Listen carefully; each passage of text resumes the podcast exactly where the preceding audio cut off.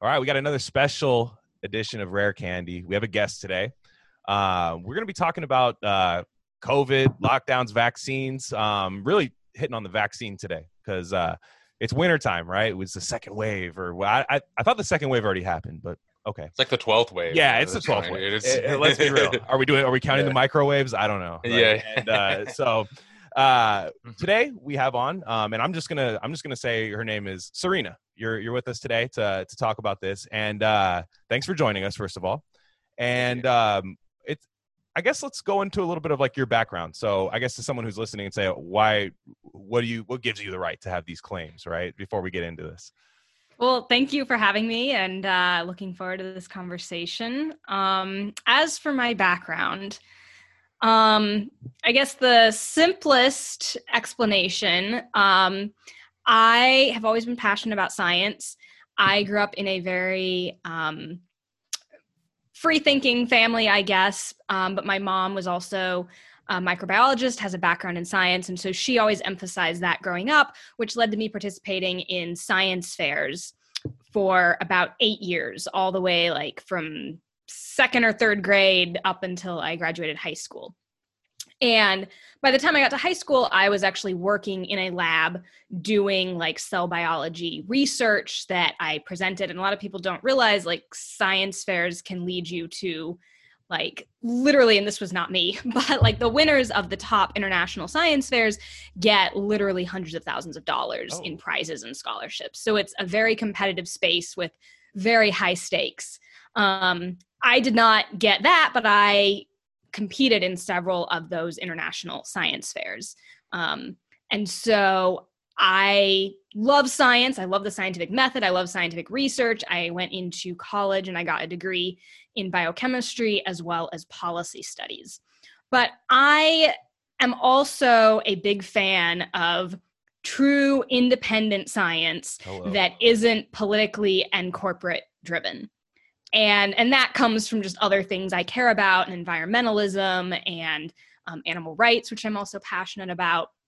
And so i don't take anything at face value. And i think the that we all need to look at the evidence and data for ourselves as best as we can.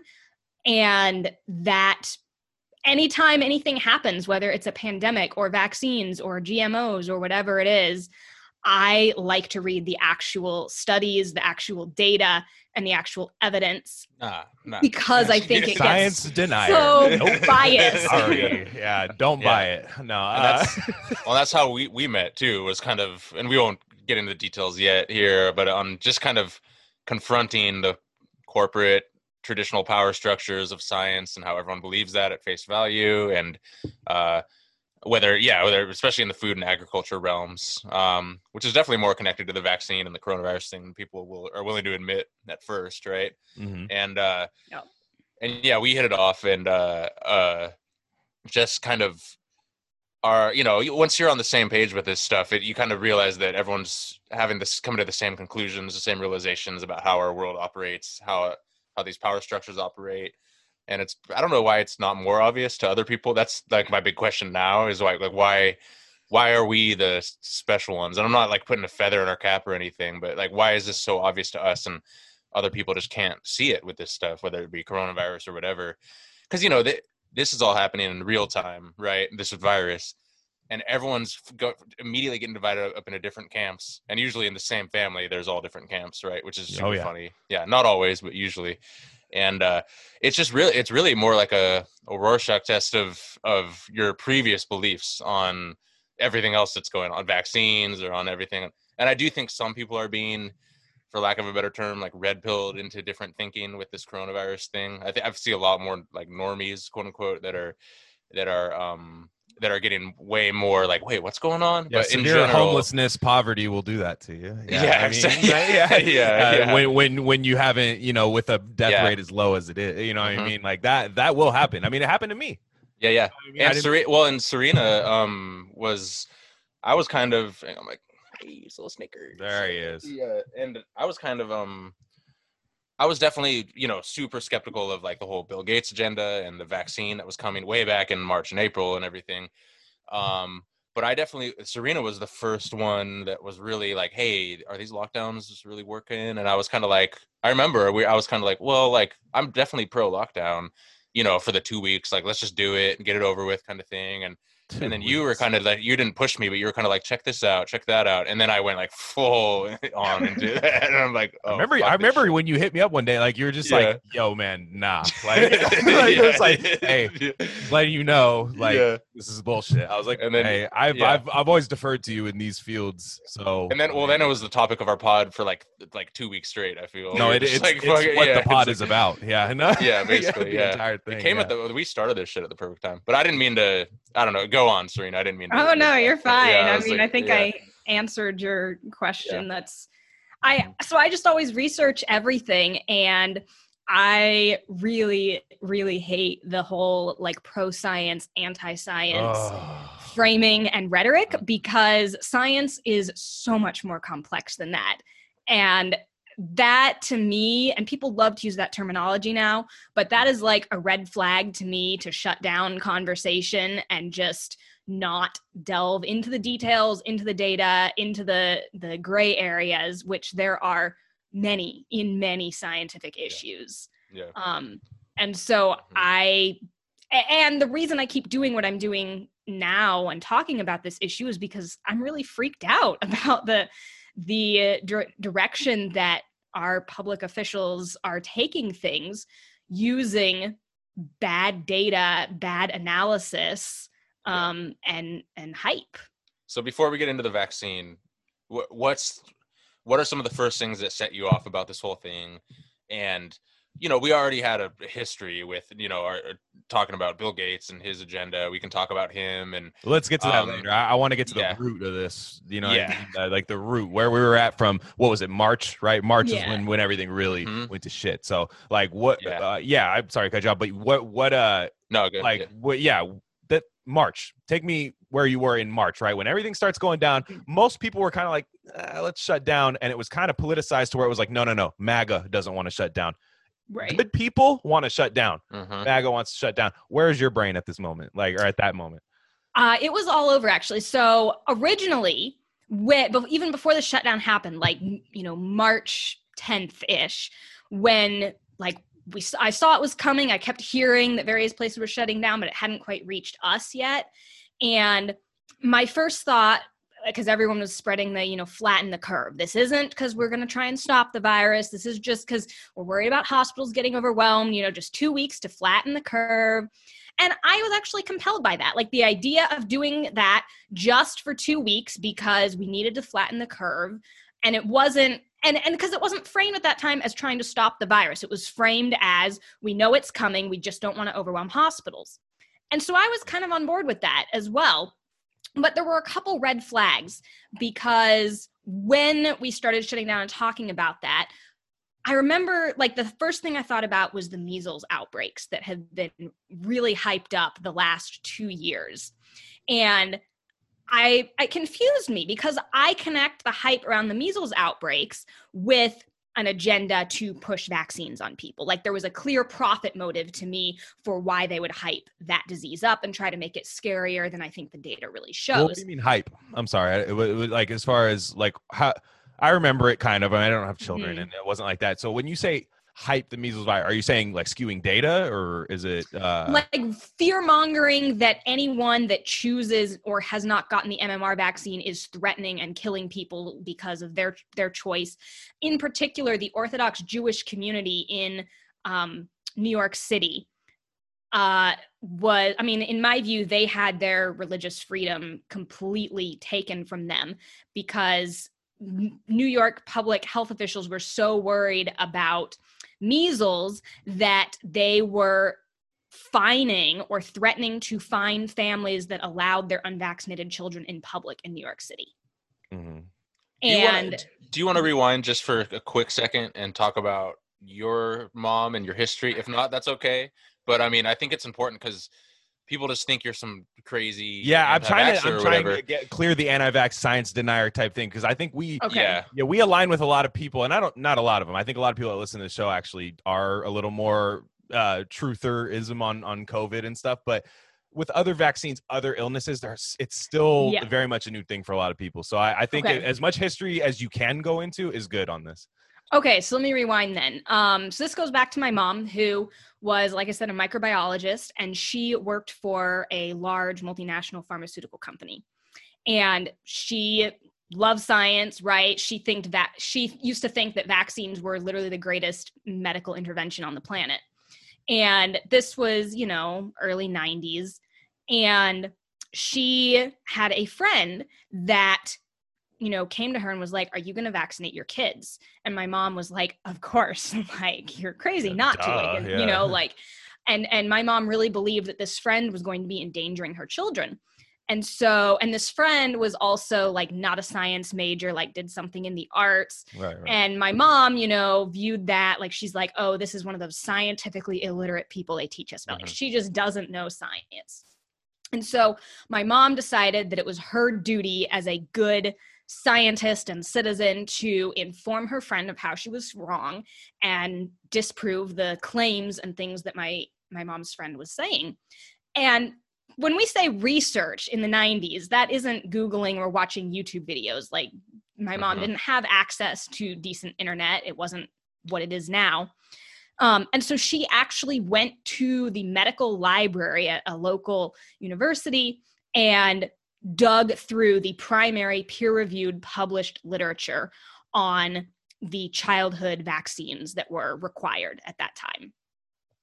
And she was shocked as she looked at the original published literature and she went by through every vaccine individually. Like they're they're all different. They all have a different risk benefit profile. They all have different Mhm. benefits. They're not just one, you know, that would be like saying all drugs. It's like it's a huge group. Right. And so she went one by one looking at these and realized that many of the claims that her supposedly unscientific friend was saying about some of the, the risks associated with vaccines were true and that the peer reviewed published literature backed her up.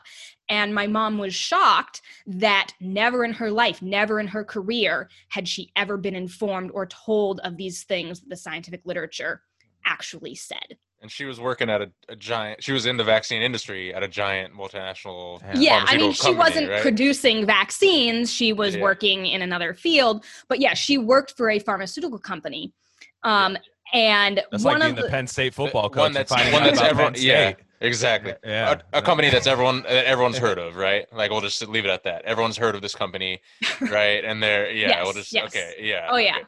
Uh-huh. um and so and the other thing that was unique about my mom's job most people at her level that aren't like you know executives in the company are either on the marketing side or they're on the scientific side.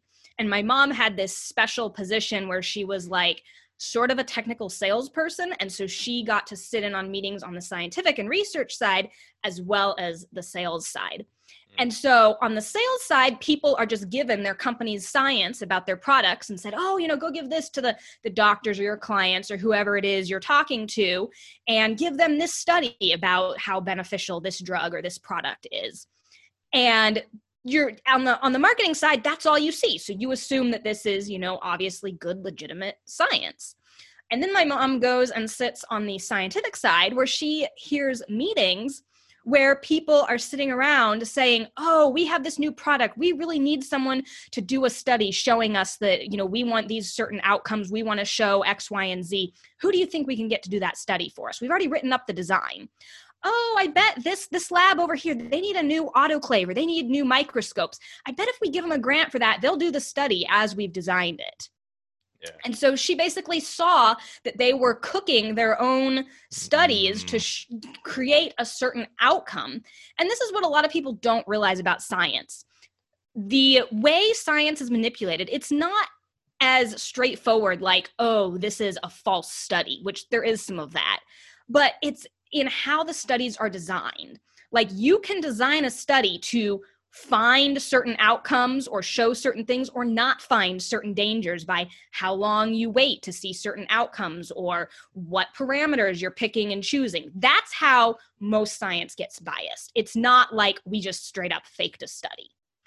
Um and that's and so my mom saw a lot of that. So at that time um that kind of led her down the rabbit hole of looking into the stories that were told and the justifications for various vaccines. Um, and so, like, I'll give you one example whooping cough or pertussis, which we have a vaccine for. A lot of times I have heard, and, and people have said this, right, that people who aren't getting vaccinated for that are the ones who are leading to all these outbreaks and the resurgence of these vaccine preventable diseases. And yet, if you look in the scientific literature, whether you go back five years, 10 years, 20 years, there are documented outbreaks in fully vaccinated populations every few years of whooping cough, mm-hmm. like mm-hmm. all over the place. It's not a new thing. And it's really clear from the published literature that the immunity wanes after a couple years. Mm, and so yeah. most adults, most older teens and children, they have not like immunity to whooping cough isn't enough from the vaccine at that point to prevent them from getting it. And yet, the hype is if you're not vaccinated for this, you're the one spreading it. But when you look at the literature, it's completely vaccinated communities that repeatedly have outbreaks yeah. of it. Yeah. As an anecdote, I got whooping cough as a teenager after being fully vaccinated as a child for every everything. Yeah, exactly. Yeah. Yep. yeah. And measles too, right? The, I remember the mm-hmm. Canadian mm-hmm. communities where there was like 100% vaccination rates and they had huge outbreaks and they use those outbreaks the media as an example of like this is why you need to vaccinate. And you're like wait what the fuck? Like they, they got vaccinated. This is you know yep. and it's a and the california and the disneyland thing was a big one right? We don't have to go into that but yeah. i mean so can, i mean it's I just that's when i say hype i mean you see public health officials talking like this is the biggest most important thing. And whooping cough is also not dangerous unless you're like a six month old or under infant. Right. and so that's where we when i say hype i mean this level of panic and fear and danger like this is a dangerous deadly disease and it's yeah. unvaccinated people that are threatening us when the reality is very different and it's either not that dangerous or the vaccine is also not that beneficial or effective Mm-hmm. Well, that's a good uh, segue into another uh, disease that's being framed as one of the deadliest things that's ever happened to the world. Uh, you know, it's it's consumed the entire year, right? Even the election still feels like it's second. I mean, it was mm-hmm. tied to it. Honestly, you could you could say that, but even like a presidential election didn't do that. So let's go back to where we started, right? Yeah. You, the lockdowns are happening, right? So with all this stuff that you had, all this experience uh, with your mom and all that kind of stuff like that, what uh, what's going through your head when they first start locking down? Okay, so like I said, I was thinking back to some of the other hype I'd seen around infectious disease, like measles, where I've looked at the data and see that it's really not that dangerous. It used to be considered a mild childhood illness until they developed a vaccine for it and started marketing it as this really, you know, you need to get this vaccine or this is a super deadly disease. And so I had that going through my head and I was kind of going, our public health officials, in my view, have a history of hyping up the dangers of infectious disease beyond what the data shows. Um, but it, I, I paused because I thought, well, we don't currently have a vaccine or a drug for this. So, whereas with other things, I can see a little bit more of a profit motive for that hyping. I was like, uh, there's currently no profit motive. Right. Like, yeah. You know, and so that I paused, and that, you know, really did kind of make me question things. And and so I, I my gut reaction was like lockdown like are you serious? Like i didn't even know that was a possibility or that was like in our repertoire of things to deal with an infectious disease. Like this is really drastic. Yeah. and so uh, so i had that going through my head but then when i looked around and i started looking at alternative news sources at you know democracy now! like places that i used to go for sort of alternative perspectives on things right, right, right everyone was toeing the same line. Everyone was treating this really seriously. And so that really threw me. And I was like, maybe, you know, like maybe I'm missing, like maybe this is really super serious and different yeah. than anything before. Mm. Um, and then, of course, when I scrolled through social media, it was just all these horror stories about death and illness and hospitals yeah, being overrun. Twenty-one-year-old swimmer, professional swimmer. Yep. He's the healthiest guy ever per Guinness. And like, right. yeah, and like then they're they're like he's on a ventilator, and you're like, I can't go outside. Yep, Yeah, yeah. yep. So so I went back and forth. Like I did have a couple weeks where I was like, wow, you know, okay, I guess, you know, maybe this is warranted for to to, you know, flatten the curve. Maybe I should be careful. Like I was worried about my parents that are, you know, in their 50s and 60s um and and sort of thinking like, oh, you know, should I be going and visiting my parents or um, but then the other thing that was going on at this time is both of my grandparents were on hospice and very ill, have been, you know, for several years now, um, multiple chronic illnesses. And they weren't in a nursing home, so I was still able to visit them. And I was very aware, even while we were talking about the lockdowns and all of this, that I was still visiting them and that it was, I knew uh, for at least the one of them that could still um, clearly communicate that it was more important for them to see family than be protected from disease. You know like they were they're in their 90s um, prior to their dying. So i was also thinking like how much does quality of life matter versus you know the end of life? And is it really like is it worth it to protect someone in their 90s who's already dying or sick if it means like they wouldn't get to see family members Yeah, or they wouldn't get alone. to have yeah exactly. So i also had that going through my head because i was living that experience in that time. And my whole family made the collective decision based on my grandparents current views and what we knew they'd talked about when they were more cognitively aware that they they would have wanted us to keep visiting and my parents were their you know some of their main care because they weren't in a nursing home that that they would have clearly chosen that over being protected from this disease Mhm. um, and so that that was also making me think, even while I was taking the disease seriously, it was still like those questions of mortality and questions of quality of life versus length of life and what is most important. And I started to feel like that I didn't like that it was the government making that universal decision for everyone about which one mattered more Boom. and i yeah and that so that kind of led me down this rabbit hole and then as time went on i finally started finding those people and those doctors and those voices that i'd been looking for but hadn't seen anyone covering an Yeah. alternative perspective. I started reading the data. I started hearing you know more information. And that you know that brought me up to like about end of april ish so by the time i got to the end of april or may I was much less fearful and I was really feeling like um you know, I wasn't as worried about this personally. I didn't think that it was, you know, like I wasn't I was trying to let go of the fear that just from the things I had been seeing, I had picked up. Um and and both of my grandparents died during the spring and summer Oh, I'm sorry. not from COVID. Um, but I'm, you know, I, I knew that by visiting them and the possibility of bringing COVID to them, they could have died from that. But it was like, No, but they would they wouldn't have wanted it any other way. I mean, like yeah, they wouldn't yeah. have wanted it any other way. And it was like a common cold or the flu could have killed them just as much. Like we were just as worried about that as anything else. Literally a Um, nurse error. Like you know what i mean? Like just something like like eh, no I, I i lost i lost uh, my grandfather during that time too right around the beginning almost the same time. And it was a Mhm. slow gradual process. So i mean very very peaceful and stuff like that. But it was just like anything could have happened at that moment. Like he seriously a trip to the bathroom. You know what i mean? Like and i'm not trying to be like make it a Yeah. trip to the bathroom could have been a wrap you know Mhm. what i'm saying? And and i'm not saying it in a in a sense like well old people don't matter. I, I truly disagree but if you talk to any old person when it was time for the lockdowns i was very much like let's lock down. This could get this could get crazy. Mhm. but every old person i talk to they're like do not lose your job for me. Yeah. do not no I've seen the great depression. I've literally saw it with my eyes. Like you know what i mean? Do not do i've seen That's sessions incredible, all that kind yeah. of stuff. Do not do this for me you know what i mean that's not the way life works you know what i mean like, like you know what i mean like it's literally the end of my life it should be like the prime Yeah. of yours And I know uh, tons Yeah. of yeah normie families that have yeah like a grandparent and they're they're all hella sad. They're like this and they're that's what I'm saying. There's a schism. There's it's kind of working its way in there where it's like this isn't healthy for anyone, especially the old people involved.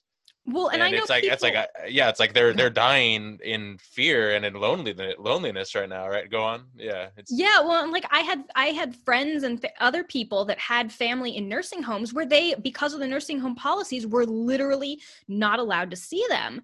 Mhm. And I was like that would have been terrible to have Ugh. some outside force not allowing us to visit or be connected with them in their last weeks. Um and so I I thought I think a, I did think and I still feel that a lot of the nursing home policies um, are really wrong and problematic in many ways Oh, and yeah. they're they're more about liability for the nursing home than they are about Oh, yeah. what the residents in the nursing home It's a business. Yeah. actually want. Yeah, it's a business. Um, yeah, but I mean, and then the other thing that was also influencing this was when they died, and we had to have funerals with you know less than ten people outdoors, and I never imagined that that's the way it would be. You know that we wouldn't get to have our relatives and extended family come in and and do. And I'm uh, Jewish, and so like the traditional sitting s- shitting uh, sitting Shiva and uh, I've, I've, I haven't heard of that tradition, but yeah, no, Yeah. I'm just kidding. food. yeah, yeah, that's okay. Um, yeah, I respect it though. Yeah, Yeah, And these Jews, things, yeah. So yeah. and and like I was definitely aware of the toll that took on my mom to not be able to have the support of friends and family that she normally would have during that Yeah. time. Um, and and also Yeah. just the fact that yeah, people couldn't do the the funeral thing yeah, we still haven't the had one. Yeah, at the- for for my the same, grandfather. yeah, at the same time that there's these, you know, that this crazy civil unrest is going on and the George Floyd thing, which we're, we're all down for here. It's not like an anti-protest thing, but just the hypocrisy of it. That how should have been a step in the right direction. exactly yeah, data yeah. wise, like that should have been Oh, yeah. right Yeah. because that I was thi- that was when I turned. Like that was when I was like, no, no, no, no. Great. It, it should say when the when It's it like, said yes, there, yeah, and it's like, this MSNBC, good, this yeah. did not show a huge spread of the virus, which I disagree with. It probably did, but I'm Mm-hmm. just saying, like, if it's if it is what it is, I, I was like, cool. One or the other, outdoor yeah. concerts, they're back. We can do school outdoors. We Yep. can do all types of stuff outdoors. We could a lot of our jobs could be worked outdoor. Like a lot of stuff can happen, right? That we can get back going, get the economy back going. And the next they're- week, they're yeah. like, they're, like, nope. "Shit, yeah. kidding me? Like, look at that 38 person Trump rally. Like, yeah, oh, can't And I do think that. that's more significant than people realize. I think that for normal people saw that, not like people Oh, yeah. online or Twitter. They're just Yes. like, wait, what the fuck is going on? And yeah, and you, there's people. They have so sad videos of like people at a funeral in masks being separated like 12 feet apart, and then the son like tries to hug their mom, and like the the owner of the funeral home's like, no, you fucking get him, you know. And it's like, and then you know what's like, sad was you then- watching yeah, funeral videos. yeah, exactly, yeah, Yeah, that- too, that's yeah, what's definitely, I'm yeah. just kidding. I've been in a dark hole, you Yeah. guys. yeah, it's yeah, I think that all your big- related videos on YouTube. yeah, yeah, my, my Your algorithm is just ruined. It's fucked. But yeah. uh, yeah. no, I think that was the big one for me, where I was just like, and the whole like, but they were wearing masks, and it's like, okay, so masks are cool. All we just open everything back up, you know, and it's just yes, it's that's just dumb. It exactly. was so dumb. Yeah. when people ask me what Yeah. do you uh, like so what do you want Yeah. just free for all everyone die no i'll wear a mask i have no problem i'll wear a mask i'll wash my hands let me just do what i want to do let me do what i want to do let other people do what they want to do if other people say hey we should stay inside most of those people make money working at home that was kind of Yeah. a thing i looked at they're like hey stay inside why is everyone doing things like no you're Yeah. you're gonna be fine you can stay inside i want to go outside you know what I mean? Like it's literally like oh, you hear all this shit, and it's like I, I don't want to sound like some conservative freak because I'm not. I'm like quite the opposite. But like you know what I mean? Like like where the oh freedom this, freedom that. No, it, but it but it is. I'll wear the mask. I don't I don't really push back on the masks. You know what I mean? I don't. I'm not like oh well I have to wear this. I no. If you let me do what I need to do, I think that's a fair compromise. It's PPE. Sure, businesses have rights to say you have to wear this to walk. You know, Mhm. like so where um I guess I I guess what I'm saying is as far as the data shows, right? So when you see the Mhm. data and we talk about it here and there and we uh, and stuff. So what did you see in the data that was like, wait, this isn't doing Yeah, what they're saying it's question. doing? Yeah. So, I mean, the main thing, and this is what I feel like I'm really good at, is picking out inconsistencies. Before I can figure out like what the real story is, I can see where the official story like really doesn't add up. And there were just so many holes so quickly. Like either does this work or doesn't this work and is the death rate this or is it not? And like early on when they were claiming the death rate was, you know, 8% or whatever, Hmm. Testing was extremely limited. And you heard people talking about like oh don't get tested. You know we're only testing like the sickest people. Here's the requirements for you to even get a test. And while at the same time saying that like yeah there's asymptomatic cases they're like spreading this all over the place. And so i was like if there's all these people that are asymptomatic, then this isn't the real case fatality rate. Like there's got to be mm. a million more cases than what you're testing out there. And it it's really skewing the case fatality rate much higher if you're only testing the sickest individuals and the ones that are most likely to die. Um, and so like early on, that was that was kind of a red flag to me. Mm-hmm. Um, when I saw it was and all the, the models were based on that. All the oh. decisions oh. were based on that. Yeah. And then the model Oh my goodness. Uh, yeah. So the model that like led to the world shutting down was this Imperial College London um, model from a professor, Neil Ferguson. And it was not for as much as like the people that call themselves pro science love to talk about peer review and how important it is. This paper was not peer reviewed or published originally at all. It was literally just like this research that was given to the UK government and no one double checked the model. And it predicted that if we didn't do anything in the US, we would have like 2.2 million deaths. Um, and when other people were like, "Hey, can we see your code for the algorithms that you, you know, ran this model on?" The professor was like, "No, you know, most people wouldn't understand it. Like it's really complex and it's this it's this old shitty code." And people were like, other people know how to read code. like there are people that could analyze. You get it. yeah. he literally was like for two. I've used that excuse so many times. yeah, no, like I, I'm, I should be. I should go to the Imperial College of London, which mm-hmm. is the scariest university name I've ever heard in my life. Yeah. Maybe, I, I, like, what the yeah. fuck is that? So, so this is the paper. Like, I had friends that were literally sharing this paper, being like, "Everyone read the science. This is, you know, 2.2 million people are going to die." And yeah. then I start hearing that people are requesting the code on this non-peer reviewed paper so they can like double check so when you, it. When you, I'm sorry, when you say the code, like, I got to ask a dumb guy question here. When you say yeah. the code, like, and that's just that's just how you navigate within, or is that like a uh, yeah, you, that's a good question. Why is I, I honestly a, don't know. I'm like, modeling yeah, paper? I'm over here like code. Yeah, the code. You know, like I'm not. I, but why, I don't. Why is computer science factoring into this? Like as because it's a, a model. Question. Yeah. So right. yeah. so he he used, and I don't remember all the details of this. I think it was actually an outdated model that had been used. This guy in particular likes to predict uh, lots of diseases are a lot more deadly than they actually are. He's been wrong on like three different previous diseases with his models, actually. It's on a uh, streak, uh, sure. Yeah. Foot and mouth disease, um, uh, the what is it called? The like human variant of Creutzfeldt-Jakob or like mad cow disease, the like oh, early shit. onset, like really dangerous one that everyone was freaking out That's about. A throwback. Yeah, I forgot yeah. about yeah, that. Yeah, yeah. So he, this is the guy that predicted that there'd be like a, a ton of deaths from like both of those diseases, and it never came true at all. Like just yeah. blatantly, his models were wrong. Like he has a history of like over exaggerating stuff.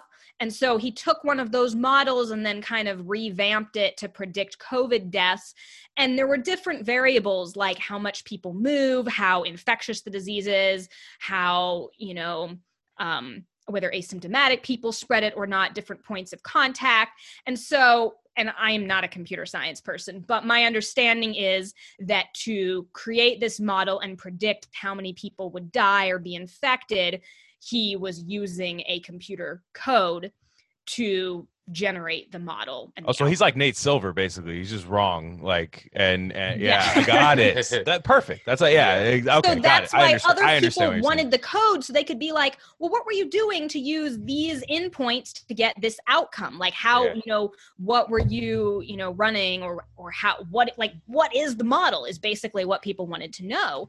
And he was and like, he didn't want to oh. give it up for a couple weeks. For for like yeah, I think two months, he didn't model. give it up. Yeah, and, you want the model model. Yeah, he's like, yeah, you know. Well, then it gets worse. Yeah. So then he's she like, wants the model. Yeah. yeah.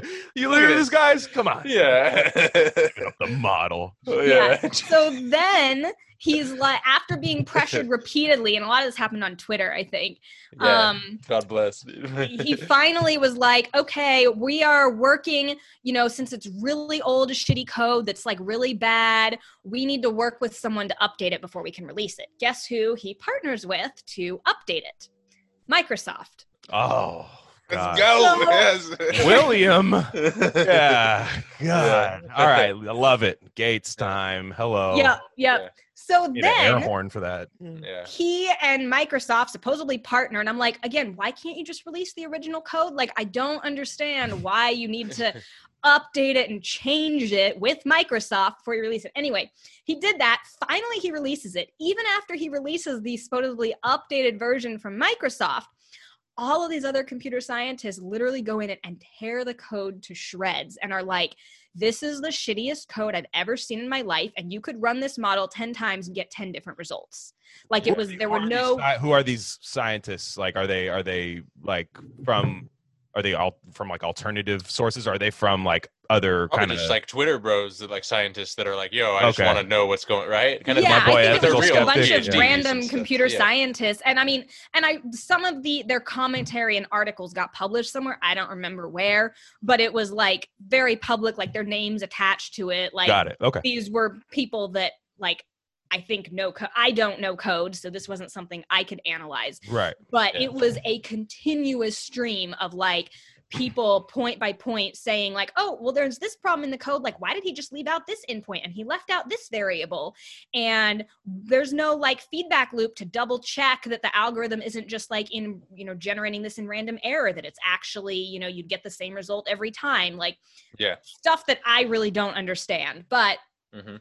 Um But they ripped it up. the- Yeah. they ripped it up like it.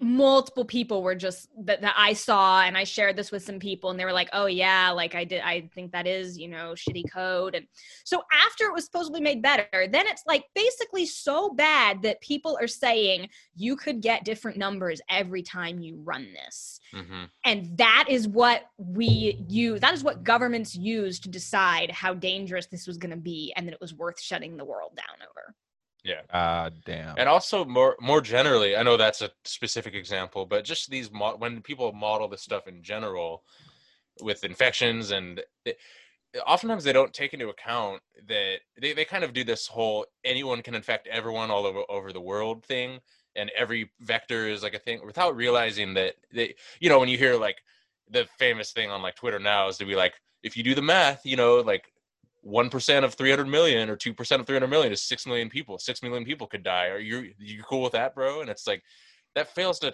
account for that. We're not all going to interact with each other that way. That's not how viruses work. They burn out. They get into little segments.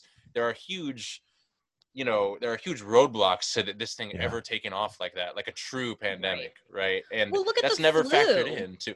Yeah, exactly. Yeah, and uh, yeah not everyone gets just- the flu every year yeah, No. and the whole thing is is I feel like we would know if we wouldn't have to hype this up. We wouldn't if this thing was more serious than it er, than it, yeah. it that if this thing was as serious as it should have it required all these lockdowns and everything, we we would have just been doing it. If we knew like friends that were dying all over the place. I'm not Mhm. saying it's a small No, there and there are young people. It, I'm not even Yeah. denying that there are. I don't. I'm not Yeah. one of those people that's like, uh, we sure that body's real in the picture? Like, I'm yeah, not. yeah, yeah, yeah. I'm not one of those guys. Like, I'm like, yeah, I, I totally can understand. We're like the unhealthiest first world country. Like, like people are Oh, gonna die from dude. a lot of shit. Like, you know what I Yep. mean? Like, there's pneumonia deaths of people way younger than you know 50 years old, or like, you know, there's people Yep. dying in their 40s from pneumonia. It sucks. Like, Yeah. we do not take care of ourselves here. I think we all could agree with that. So that was another thing. And you don't see the mention of like, here, here's how to take care of yourself. Like, not yeah, that was yep preventative health. You don't That's see that. It's it's like Zero no, mention. Yeah, Yeah. it's like no, take a shower in Purell,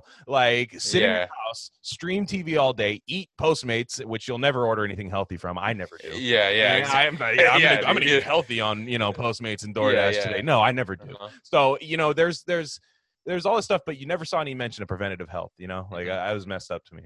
Oh yeah. Yeah. Well, and that was definitely I'd say the other tip off is I see all this stuff being about, you know, this is all about saving lives, saving lives. Like to this day still ex- there was a short period in April where the number of daily deaths from COVID exceeded those from heart disease, but on average, they're still way lower. Heart disease is our number one killer in the United States. And we 100% know that the majority of heart disease is preventable and even reversible Yeah. with a whole foods plant based diet. And we also know that obesity, diabetes, and heart disease are the biggest uh, factors that make people more prone to dying from COVID. So put those two together. If our public health officials really were driven by saving lives, then why aren't they on every TV talking about diet and exercise? And and why are all the fast food restaurants still open, but those little mom and pop, you know, local restaurants they aren't? Why Yeah. why are the alcohol stores all open? Why are alcohol sales going up? And all of Hey, this? hey, hey! Let's Yeah. chill for- no, you know, Yeah. I was with you to. No, I'm kidding. All right, this pod is open Yeah, then. yeah, yeah. Ah, you, for, first you but came for the fast food. yeah. Then you came for the yeah. yeah, yeah. But yeah, and vitamin I mean, D, so and vitamin just- D, and and uh, Yeah, Oh, vitamin D is huge. Yep. Literally the sun. When there's Yeah, multiple yeah. studies showing a near 100% efficacy rate that you won't die of COVID if you Yep. have sufficient vitamin D, and if you don't, then you're you're fucked. You like you're gonna be one of those 80% Mm-hmm. that you know will, Yep. and it's just, and I, I think the vitamin D thing is a big one. That's my big conspiracy is is that if we allow vitamin D sufficiency in our population, it would save trillions of dollars in healthcare procedures all over the world, but especially in America. And it would extend our life an average of five to 10 years, probably. You know, if we never had a vitamin D deficiency in the West, basically, right? Mhm. And uh, yeah, we could.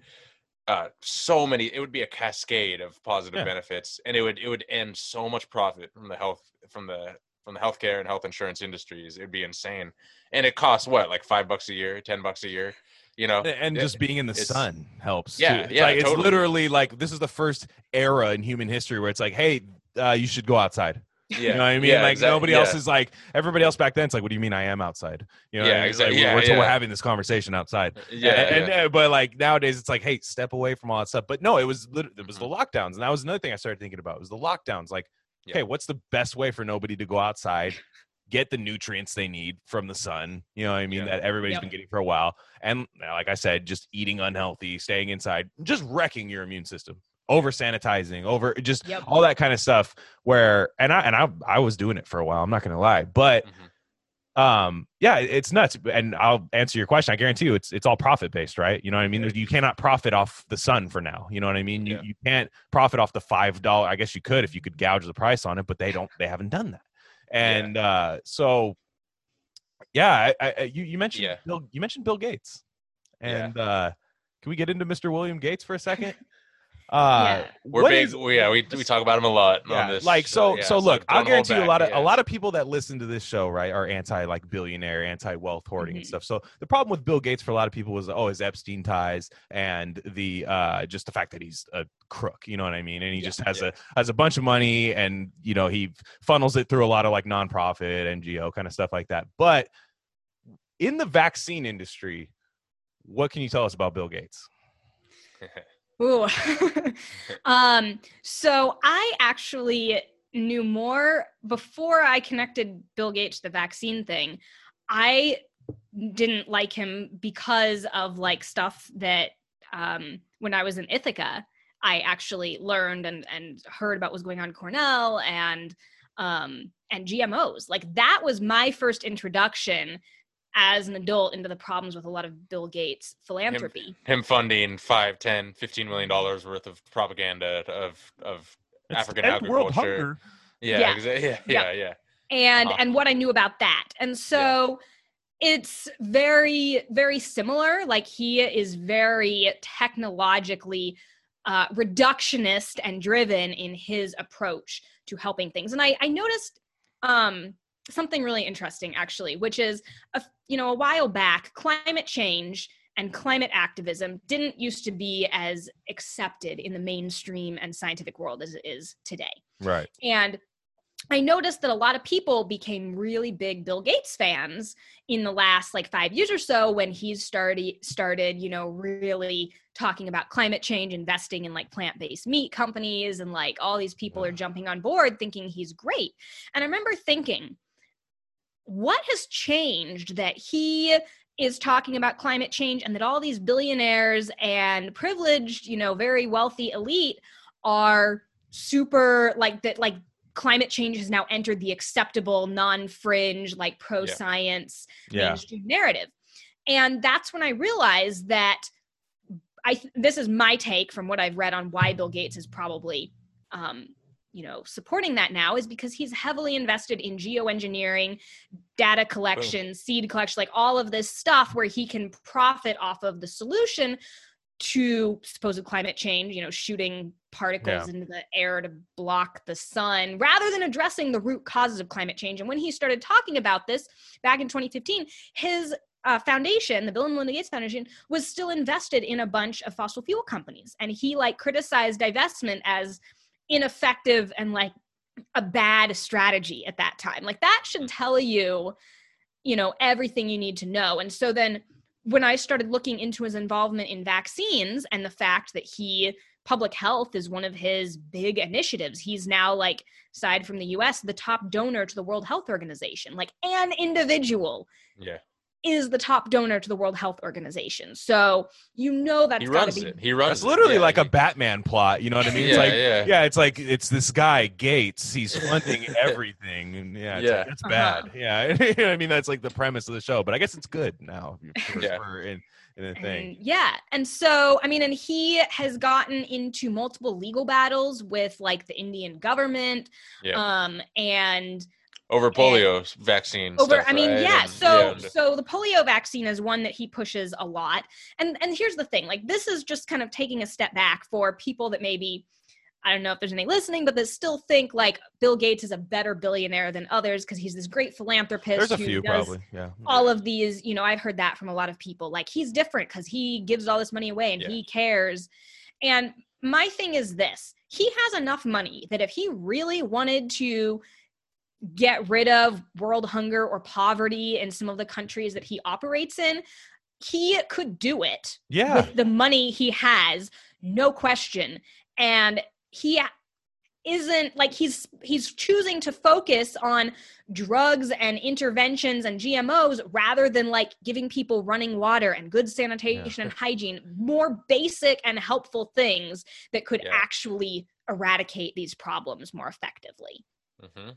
So that's like kind of my big picture take that makes me very skeptical about what he does. But one well, of the that big destroys the narrative too. If you give people running water and all these diseases disappear, right? And then you're like, wait, oh, we don't need. We're good on that. We don't need the the oral polio vaccine anymore. Teach The- a man to running water. Give a Yeah. man to running. That's, that's, that's reminds me of yeah, yeah. saying. you But yeah, a horse to running water. Yeah, yeah, yeah.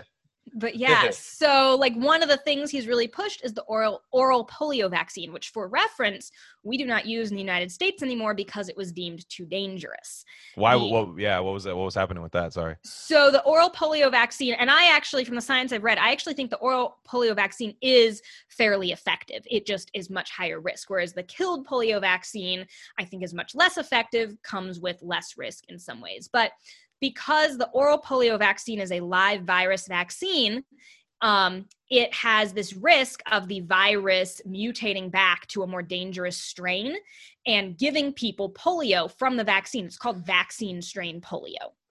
It gives people polio. Yeah. Yeah. because it's a Well, we don't know virus. everything about it. yeah. No, hey, uh, he's a good guy. Yeah. Yeah, dude. So we have discontinued it in the US because of that risk and danger, but it's much, much cheaper and it's an oral, like it's just a pill you take rather than like a, a shot. So it's much cheaper and easier to distribute in other countries that don't have the medical infrastructure that we have. And so the Gates Foundation has heavily distributed and pushed the oral polio vaccine in India. And in many cases, there have been more cases of vaccine strain polio than there have been wild type polio. I remember for years this information was out there and you would talk about it and people would call you crazy. And then all of a sudden the Indian government's suing Bill Gates and you're like, "Oh wait, this is actually happening. Like it's actually maiming kids in India." Right? Yeah, yeah. just the like, medical ethics there of, like, are their- people. They're caught like fucking Yep. forging sign- signatures of like illiterate kids. They're like, "Yeah, I consent to this vaccine." And it's it's like it's- Damn. there's all sorts of crazy shit going on with that. And not just in India too, but Yeah. especially in India. Yeah. Yeah.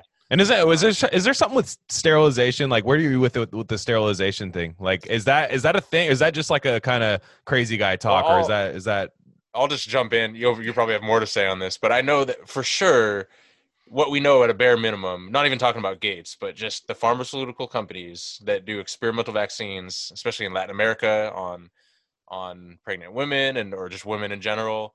And even if they have the best of intentions, that has led to women being sterilized by experimental vaccines. Uh, even with the best of intentions, that outcome has occurred by do running experimental vaccine trials on uh, on poor third uh, third world global south women basically right is that yeah fair to yeah say? i mean and i will say like i'm as i like all this stuff but like i said like i come from very scientific perspective so i hesitate to go i mean i love discussing conspiracy theories but like my perspective for some people is actually much more middle of the road and not as radical as some Right. people i know um, and so like that said I see these claims about like Bill Gates wants to sterilize all of us. And in particular, I see this excerpt from like a 2015 TED talk he gave where he mentions, you know, like with vaccines and with this and with this, you know, we can b- help bring the world population down.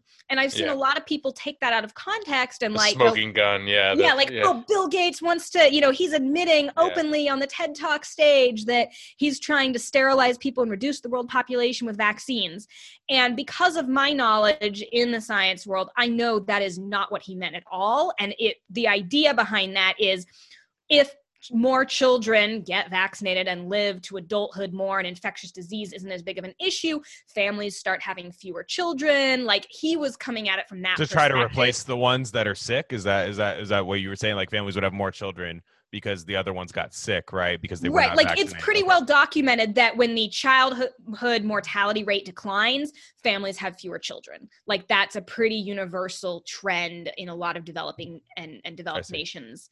So i know that that's probably what he meant. I do not believe whatever i think about his intentions that he would be stupid enough to openly say on a ted talk stage like we're we're for Yeah. sterilizing people with vaccines um, and so I don't like when that stuff gets taken out of context because then, from my perspective, that makes some of the things I say, I get lumped in with people making those claims and, and seen as less credible. Yeah. Um, so I don't know, like, I don't talk a lot or know a whole lot about the legitimacy. Um, I, yes, are experimental accidental things happening? Absolutely. Is there's some intention. I haven't seen uh, decent enough evidence to uh, claim anything about intentionally sterilizing people with vaccines. Oh, okay, good. I, I'm glad that you're able, like, because I think some people listening could just be like, "Oh, she's just going to agree with any conspiracy theory," you know what I mean? Because she's on this thing, that, and that's good. Because I didn't know. I keep seeing that thing. And that's kind of like the, the like I'm in construction, right? So I'll, the construction Mhm. guy, Jerry Bill Gates doesn't want anyone to have kids. You know what I mean? The guy comes up to you, "Do you hear that shit, dude?" I'm just like, yeah. "Well, uh, yeah, but you know, I don't know. You know, and I don't, and you can't, you can't just like, you know, throw anything at like a, you know, thing, a big roll. And there's like, way- gum and everything sticks to it. Like you're just like, Yeah. all right, you know, like maybe not everything is true that the the claims and, and, And it does like- lump you in with Alex Jones or you know like Yeah, yeah. Sandy Hook isn't real you know like th- that type of thing it does because anti-vax already has that narrative of just like oh no they're a Yeah. psycho they're like on, Right. they don't have electricity in their house but that's a psyop in, in and of itself yeah, you know exactly. And the but thing I'm is, like, saying that's- it's easy to do that when it when you do have something that is wrong, right? Like with Uh-huh. COVID, there were people that are saying, "Oh, it's a hoax," right? Yeah, it's yeah, not a hoax. You know, I mean, nobody 5G, thinks it's a hoax. Most people don't think it's a hoax, but there were a few people that kind of did say that early, Yep. and then anything you say that's disputing the data, the models, Yep. anything like that, no, they think it's a hoax. That's MAGA. Yeah. That's Trump. You know, or whatever. You Mhm. know, so it's a, it's good that you you know are able to at least. I think a even lot of though- that stuff's controlled yeah. opposition. You know, they put Exactly. that shit out. And, no, one thousand and- percent manufactured yeah. consent. It's and it's, in also the, same- weakest Bill Gates conspiracy. There's so much other crazy fucking shit that he's doing that's so much more credit, you know, able to be we're able to criticize. Yeah, Yeah, I 100% agree. And uh, the the crazy the craziest thing for me is why is this guy the health czar of the world? Yes. Why is the, one of the richest guys in the world is like Yeah. health expert? Well, It's like and the an- other thing yeah, it's that people don't realize is I that this really scares me too is I think he is so powerful and he has used his money like he's clearly really smart whether you know like wise or whatever I don't know his intentions but like he's, he's clearly, got a lot of raw intelligence for sure. He has He's a lot of raw intelligence. Like Yeah. I believe that. And one of the ways I can see that is when you look at early videos of how he was perceived with the antitrust lawsuits around Microsoft. Right. He and then how like overnight he started the Bill and Melinda Gates Foundation. Now is this guy that wears sweaters and is like everyone's favorite philanthropist Yeah. like he knew how to work PR. And I saw this article that came out in the Columbia Journalism Review, I think, sometime this year, that was one of the best investigative journalistic pieces about the Gates Foundation that I've seen in a while. And it was looking at how the Gates Foundation influences media coverage of Gates Foundation programs. Oh yeah. It's a. s- It's, Wh- it's So what was that about? Uh, if you could just go into it a little bit. Yeah, so basically it documented how he gives, whether directly or indirectly via another nonprofit or something, to um, media companies like NPR. Um, Ooh. to I, I don't I know NPR was definitely one of them, probably in the New York Times, but he he gives a lot of funding to, Bill Gates. I to independent media uh, companies. And then when you look at their coverage of Gates Foundation programs, particularly in the public health sphere around vaccines or around GMOs and food and agriculture, they are glowingly positive. And you look Yeah. at who they cite as their sources. And this article that I read in the Columbia Journalism Review pointed out, like, I think it was a literal NPR piece where they showed that there were no outside sources cited except Gates Foundation officials about Yeah. the Gates Foundation program. Right like on. they didn't get a third party, they didn't get like someone in that African country to Yeah. talk about what they it was just Gates Foundation officials being like, our programs are working great. And NPR then publishes this and it pre- pre- presents this completely positive impression of all the Gates Foundation work. And to try and find negative published articles about the Gates Foundation is incredibly difficult. And then when you realize how much money the Gates Foundation is giving to independent, supposed independent media sources, and then the media that they put out, I mean that just really freaks me out. That shows me like this this guy and his efforts, he's brilliant and he knows how to manipulate public appearance like nobody else. He literally goes on CNN like as a medical expert. Yeah. Yeah. Yeah, it's Yeah. it's insane. Like he'll just be like on Anderson Cooper, and then he'll be on uh, Chris Cuomo Yeah. later in the day, and it's like he'll just go on there and be like, "Yeah, well, it's going to be tough to get the virus out to everybody," and and and Yeah. and and it's like I was just watching videos of him today where he's always he's already talking about the vaccine coming out, like he's already Mhm. already Yeah. talking with Anderson Cooper about it, and he's just like, "Yeah, we got to find out who this who the sickest ones are, who the you know who who all who all this is are uh, is now." And segueing all this in, all this Bill Gates stuff into into into this COVID vac- vax. current mm-hmm. oh, Yeah. COVID vaccine, Oh, right? That's under thing. What I mean, obviously Yeah. we know the Bill Gates aspect is scary, but like as far as just the vaccine itself, what are you skeptical of? So I probably wouldn't be so skeptical if I wasn't worried about these vaccines being made mandatory in many ways. And that is the reason that I do speak up about this issue. Like if it was really uh like with other medical interventions like you do you, I'm going to do me. If you think, you know, the vaccine is worth the risk and you want to take it, like great. But it really freaks me out that we have created this narrative where other people think that and this is the problem that i see even around the mask and lockdown mandate is that perfectly healthy individuals that are living their lives are being blamed with literally killing other people. Yeah. and it's the same rhetoric around vaccines. And it's like if you don't get a vaccine you are putting other people at risk or you're killing people.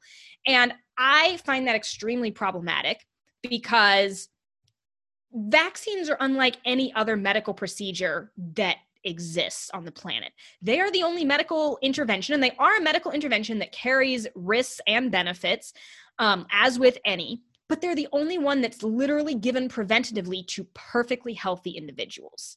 So to me, the risks that you're willing to take, like it has to be a much safer technology than many other interventions because if you're already sick or dying of cancer or have heart disease and need you know surgery like you're already sick and likely willing to take a bigger risk to accept a greater you know outcome.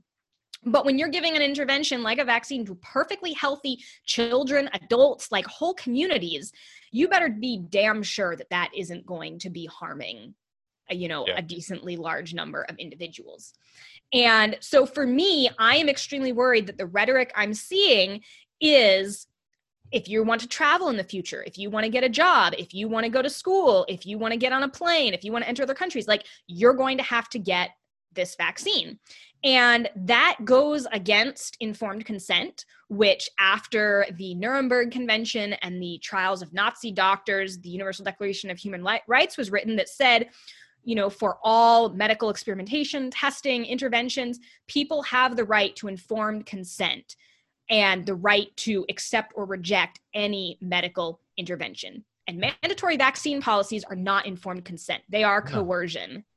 They're Yeah. like if you if the only way you can work or participate in society is getting a shot, that's not informed consent. That is not freely being able to decide whether you want to accept those risks. So what what is their narrative that every when and and, and I'm not saying this from like a profit because I obviously, I obviously understand the business side of everybody getting a vaccine. right. But when you hear people say, "Look, if everybody doesn't get it, then this doesn't work," right? What Mhm. I, I always hear that, and what is the Yeah. science behind that? Yeah. So the claim is herd immunity, right? And the herd immunity thing is very fascinating. And and to be clear, I'm not an expert on herd immunity, but my understanding is that herd immunity was this idea that was originally derived from looking at natural uh, infections, not vaccines, but that when we looked at epidemics and outbreaks of disease, we noticed that in a particular community, if there was a certain percentage of people that had already gotten the disease in a previous year or were already immune, that even if a little outbreak occurred or a few people got sick, the illness wouldn't spread widely because there was kind of this buffer or herd immunity because there was a high enough percentage of people in the population that had immunity that they kind of blocked the quick passage of that disease to other people. So that that is where the idea of herd immunity originated. And somehow that got translated to vaccines. And it was basically decided that, and, and the really interesting thing is there's, this is all model based. Like this is not something that we've actually. Researched currently with any vaccines or have Yeah. proof of. It's completely based on these mathematical models of how many people need to be vaccinated. And the model used the models used to be set at like, oh, you know, we need like 80% coverage for herd immunity. And then they kept seeing outbreaks in fully vaccinated populations, whether it was whooping cough or measles or these other, you know, mumps, like things that were happening. And they'd go, okay, I guess 80% isn't high enough. And they'd rework the model and they'd be like, uh, so you need like 90% for herd immunity now. And then there would still be outbreaks in these fully, you know, in 90% vaccinated populations. They'd be like, herd immunity is 95%. So the numbers have just kept kept going up and up of the supposed amount we need to be vaccinated. And if you're getting up to 100% of people need to be vaccinated, that's not herd immunity. Then you're basically saying the vaccine doesn't work well enough unless everybody is vaccinated. Um Interesting. Yeah. so and then you know the idea is like Or the- it doesn't work even with hundred percent, and it still happens. It doesn't. Yeah, work what out. happens Exactly. then? What happens then Yeah. if we all if we all Yep. consent, right? Because I Yeah. Ticketmaster, right? I have tickets to a Ticketmaster conference right? Uh-huh, that was uh-huh. canceled. Ticketmaster said, "Hey, we need either proof of vaccination or a uh, negative COVID test." Now, I- personally to Terrifying. me- Personally, to me, I'd probably do the negative COVID test. yeah. Just personally, I got within 72 Yeah. hours. I, uh, they released that. So, if I get that right, and and if I'm Mhm. like, you know what, if say I did say, let's just get the vaccine. You know, what I mean, let's Yeah, let's do yeah. it, let's do it, and we get 100% immunity. What do you like? What, what would happen, right? Because like the profits, we see the profits would happen, but what would happen, right? If it's like, hey, does it not work? Like, where are we at then, right? Like, Mhm. Well, this well, is and I mean, I yeah. think that is absolutely what I mean. Here's my prediction, actually. So I'll just tell Yeah. you. I think, based on the natural history of other infectious diseases, such as the 1918 flu epidemic, a lot of outbreaks, epidemics, pandemics have taken about two years to resolve on their own, where either enough of the population gets immunity, or people die off, or the virus mutates and it isn't the same anymore. But two years is a normal time frame.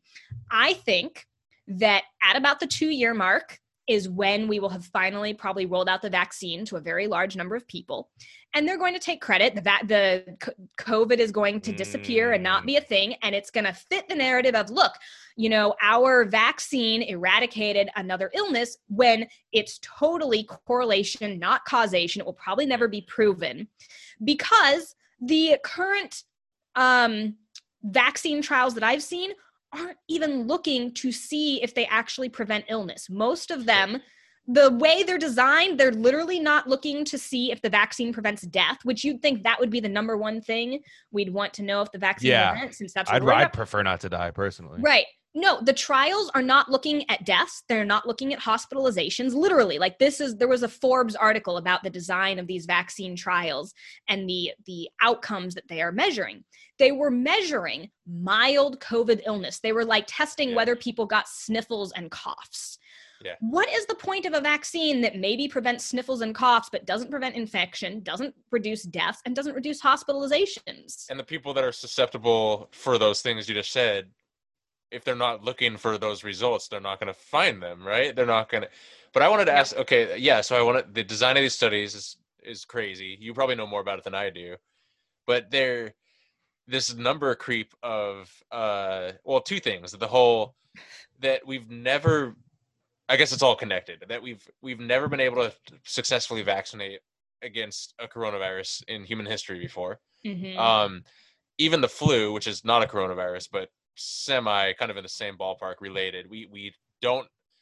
That's they claim we have an effective vaccine for the flu, and we don't. Right? We don't. The side effect of the bullshit. vaccine is the flu. Yeah, exa- yeah, and uh, That's the Yeah. and it's so there's that, you know, uh, and there's so much variance every year to year with the mutation and everything with that. That's a whole other story. And on top of that, that this is a brand new technology, and mRNA vaccine that's never Yep. before been used in human history, and they're claiming a, scary. they're claiming a 90% success rate, and then a week later they say it's 95%, and then like it's 97%, and like what the fuck's up with that? You know, like what's walk us yeah. walk us through that with Grade not a curve. so Yeah. um yeah where to start first. So first of all uh, flu vaccine is a very good example of hype around this issue. Like they're pushing the flu vaccine like never before right now because of this twindemic of like we don't want flu cases God, and covid at the same time. And but the reality is when there are meta analyses and every year the cochrane foundation one of the foremost independent scientific collaborations around the world um, very highly respected they have done this meta analysis of all of the flu vaccine trials and studies. And almost every year that they do this analysis of the flu vaccine, they've repeatedly found that the vaccine has negligible um, impact on hospitalizations and negligible impact on death and sickness and lost working days.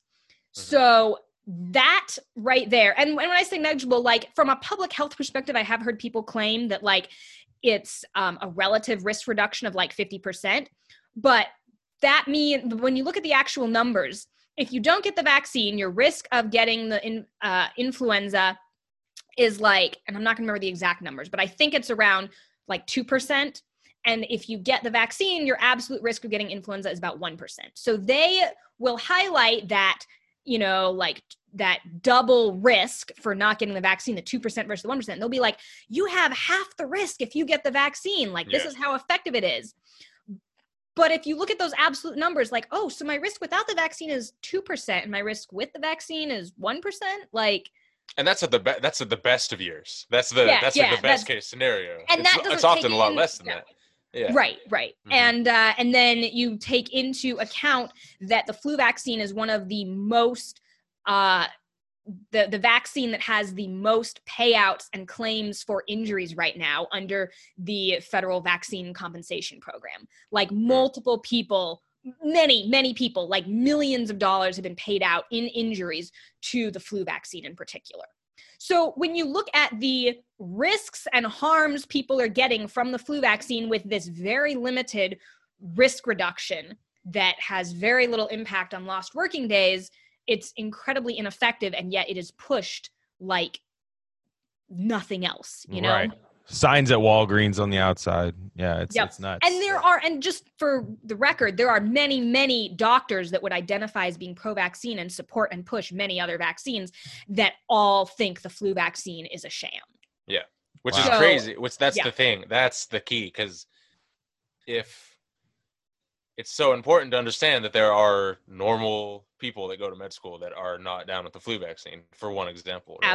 And- Absolutely. and I think I, that's why I think there's going to be, in spite of what they're trying to do, and what they're trying to, I know so I, I, I've uh, like I don't know personally, but I've like I follow people online and I see people. There's so many, there's so many people that are like normies, whether they're med school students or doctors or whatever, that are like, wait, what? We're doing this vaccine, this brand new thing. I think it's gonna red pill a lot of people that where they're Yeah, I don't. They're not going to get the Yeah. consent that I don't. I, I think there's a lot of people that will, especially people that have been watching CNN election wise all year, right? yeah. Like those people, they're they've already signed in. They've already mm-hmm. they're tapping their veins. Like let's go, you know. Yeah. But but I, I think you're right. I think there's a lot of people. Like I talk to a lot of people like at my work, and it's just kind of like blue collar and stuff, and they're just like, nah.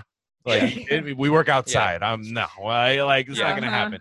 So but also, what's what's the what's the risk? Like, is could because we've talked about this on this pod before of- Mhm. of, that every pandemic with a rushed vaccine has led to pretty dramatic uh, unintended consequences yeah. that off that often Yeah. last for life for for people. Like the the uh, H1N1 with the the British nurses who have like uh, permanent narcolepsy now and st- you know and sucks. shit like Swine that. flu. Yeah, the swine swine, flu in the vaccine. Yeah, it's like it's- um, yeah. And now but and those were like it, the, none of those had the media hype that covid has now where everyone so it, if there Yeah. is a even a small percentage of people that are going to get fucked up from this vaccine it could be millions of people and it could be a huge deal and it could it could Yeah. backfire is what i'm saying on whatever program they're trying to implement on us you Right. know, well, it- that's the thing. You have to compare the risk of the disease with the risk of the vaccine. So, like, Yeah. we don't know, and, and we won't know for a while, like, what the severe side effects probably really are of this vaccine.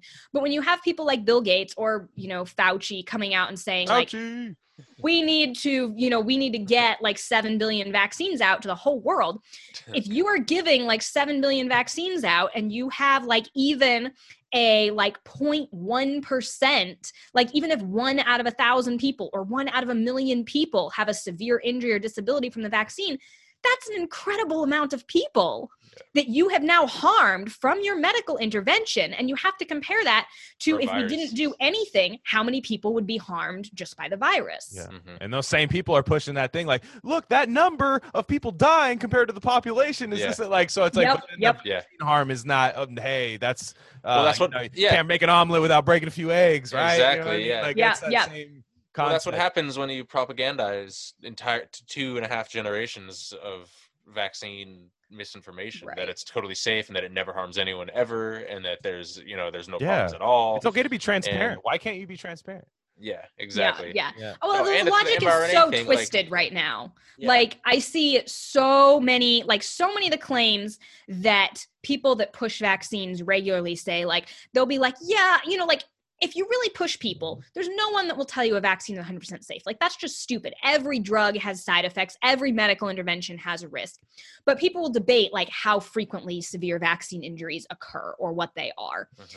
Um, and so if you push for numbers and you're like, okay, let's say it's one in a million or one in this or whatever, and then you look at how they're like, I, I've seen people over the years be like, people get, you know, like they don't operate off of statistics, they off, operate, you know, emotionally. So they'll hear one story about a friend of theirs that had a vaccine injury and they'll be like freaked out about vaccines Yeah. and we have to look at the statistics. It's very rare that it happens, blah, blah.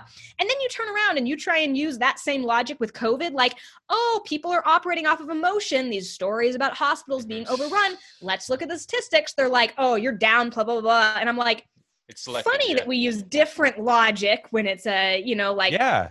totally. and and yeah and i really see and this is the other thing that's gotten to me is that i feel like the entire medical paradigm right now is being driven by an ideology that acts like intervention is always better and the harms from intervention can't possibly be as bad as the harms from nature or the natural disease or the infection Mhm. like that's so much worse and they downplay the harms from medical interventions while you know playing up the harms from Yeah. something that comes from nature. always. And Yeah. and to me, that I think, and this is more of a philosophical perspective, but I think part of that is rooted in our technocratic scientific Yes. revolution perspective of like if we can bring nature to heel if we can control nature if we can you know you know figure everything out like we'll be able to be immortal and live forever and people won't have to die with our drugs and our medicine and it's really uh, erroneous and idiotic to think that our interventions are actually going to achieve that Yeah. and I feel like that is subtly underneath all of this driving our perspective of always hyping up infectious disease and being super freaked out about it while downplaying chronic disease that we're causing by our lifestyle and our diets and our medical intervention. When, like, the third leading cause of death in the United States is literally medical error. It's Yeah. doctors, it's our medical system. Yeah. Third leading cause of death. Yeah. And yet we're like way more freaked out about an infectious disease because it's uncontrollable. I mean, that's just my take. I think that's part of the Yeah. Well, can can you just imagine a world where with this COVID thing? Just imagine if we a had zero media hype over that. I know this has never happened, but just like zero media hype over any of this. If you ever got sick, you were just on the vitamin C intravenous drip and vi- mega vitamin D therapy. Uh, no, you know, all fucking studies are just completely transparent and none of this BS. And we just didn't freak out about it. I bet this thing would be nothing. This thing would be like not a big deal at all Yeah. if you know and obviously this but it, it's just exposing how unhealthy we are and it's, it's exposing so much and i like I, I fully believe i'm kind of hopeful that uh, i do think this is whatever plan they have it's it's more and more normal people are going to wake up and be like Yes. not down with this you know and outside of and as- academia and all that kind of yeah, stuff. As loud as they are, as loud as this whole thing is going on, I really think that there's huge, huge percentage of normal people are like they're already so burnt out on this thing, and they're already so burnt out on the the lies and the the backpedal. And that's the other thing we could uh, talk about just for a second. The whole this whole thing of like, why does the the WHO, the World Health Organization, and the CDC, all the the all the COVID defenders, they're always willing to defend. They're like, well, they make mistakes. They can update their thing with new data. They can change their mind about masks and everything a million times. And it's like, yo, they, these are health professionals that are paid trillions of dollars in tax dollars or billions or whatever to get it right. It's their fucking job, you know. And it's Yeah. like they're just, and they're not even they're like backpedaling on IFR, you know, and uh, What's I mean- IFR? case uh, like infection fatality rate Oh, and okay. uh, all that stuff.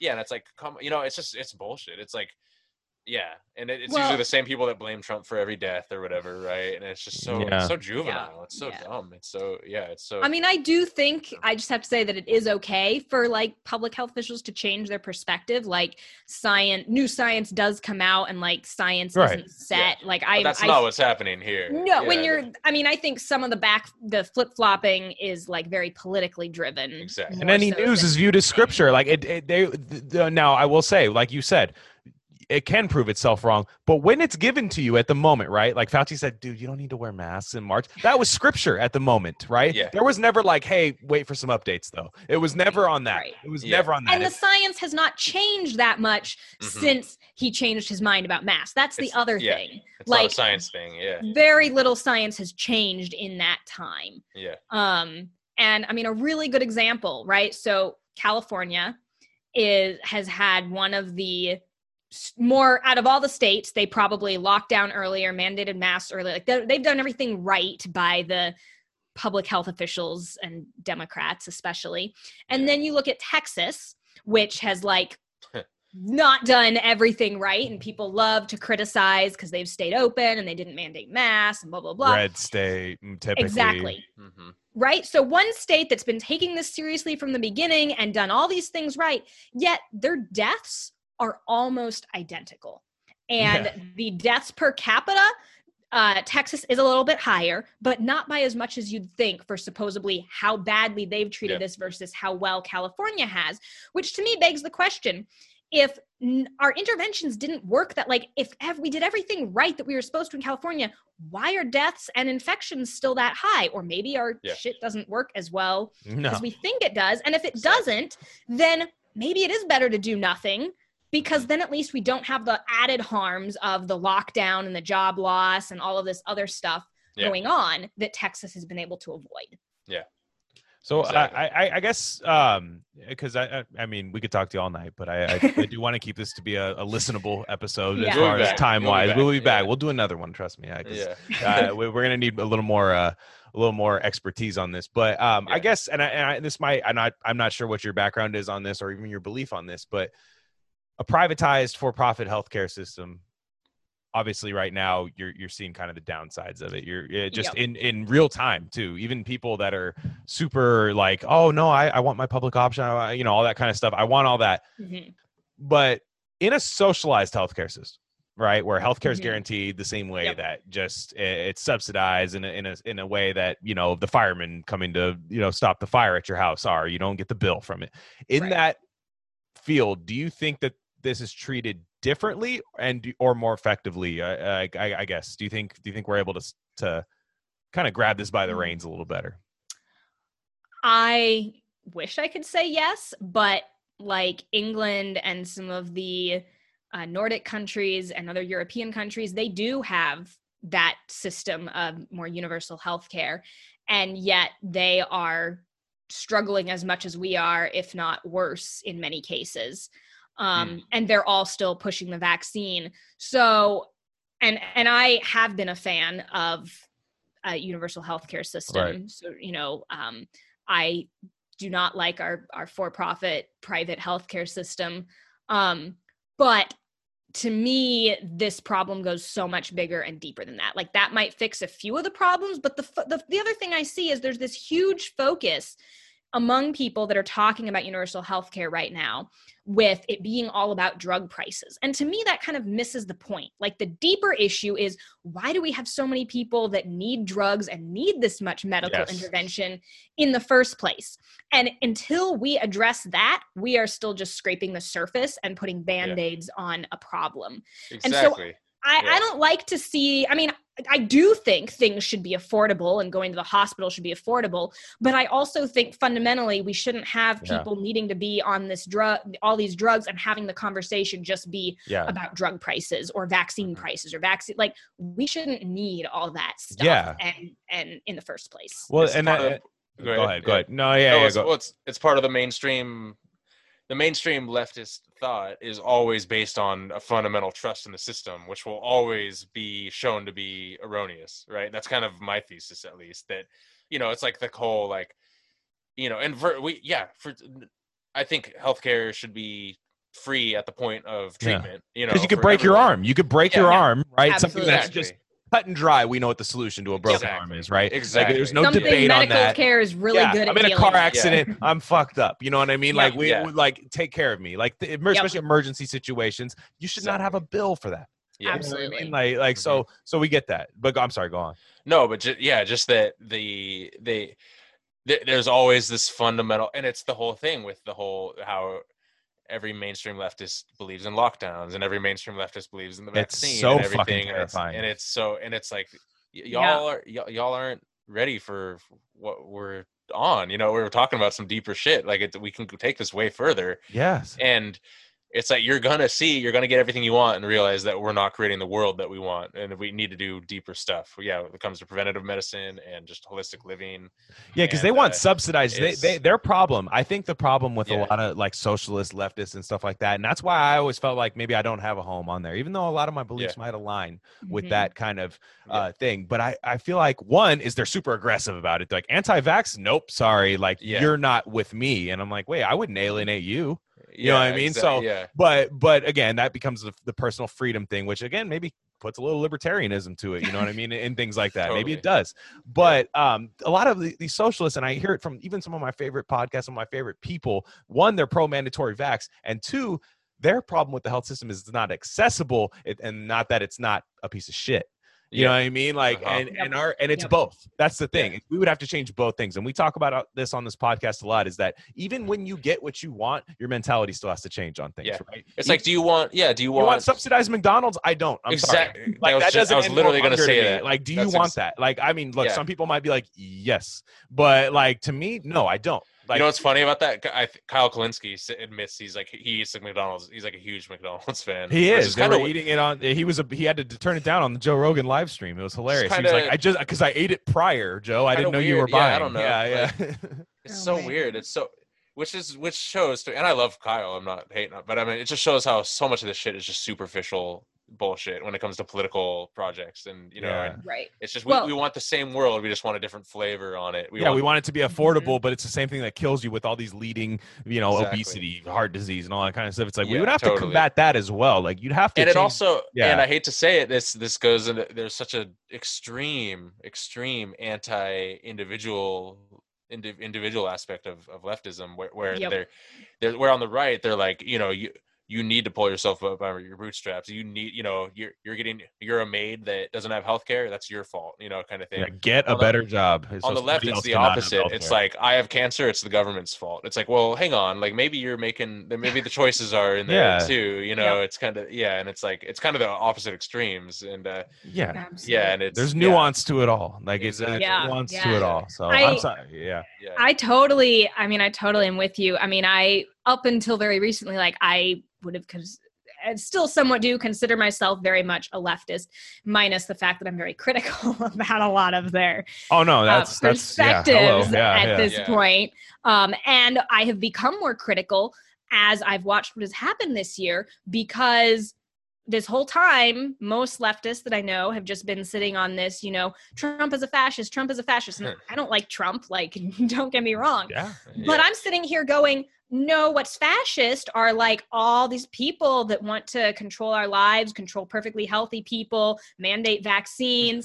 and I'm like way more freaked out about that. And everyone is like, oh, it's public health. That's fine. But Trump is the fascist. And I'm like, oh my God, no. It's like, perfect I am bait and switch. freaking out. They were about locked down very- watching that the whole time. Trump is Yeah. literally on the yeah Trump is a fascist. Trump is a fascist. Get this vaccine. Yeah. Trump is a fascist. Trump is a fascist. Stay inside. Wash your hands. yeah Trump is a fascist. Trump is a fascist. That was all. Postmates, yeah Yeah. I, I- you can tell I have people in my family like this. That's all I'm saying. Like, Oh, like yeah, it's- yeah. It's scary. And it's like, which is actually impacting most people's lives more right now? Is it Trump's fascism or is it Corona fascism? Like, Yes. like yeah. legitimately, people are losing their jobs. They're suicidal. They're not Yeah. able to leave their homes. They're like legitimately. And then you look at like shit that's happening in Victoria, Australia.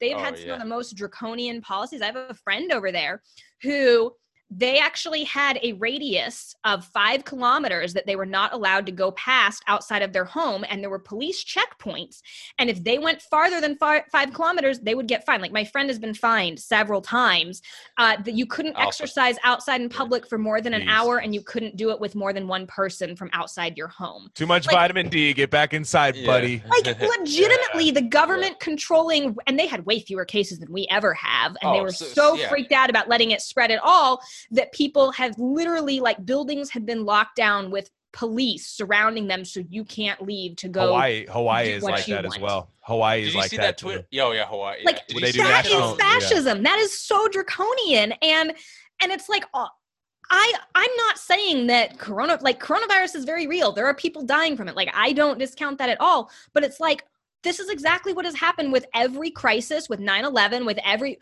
war it's or whatever. That, yeah, we use that as an excuse to take away civil liberties and they never give them back. Ugh. Yeah, it's So- manufactured consent. One thousand. Why can't like so many of the leftists I know see this now? Like that's what really freaks me out. You're on the right podcast. I'm telling you. yeah, yeah, straight up. no, this is like we've been beating a drum, and, and Oh, now everybody's gonna be like, so "Oh, crazy. another person that agrees with you." No, I'm kidding. yeah. But uh, the I don't know why it's so hard to see the authoritarian nature of this.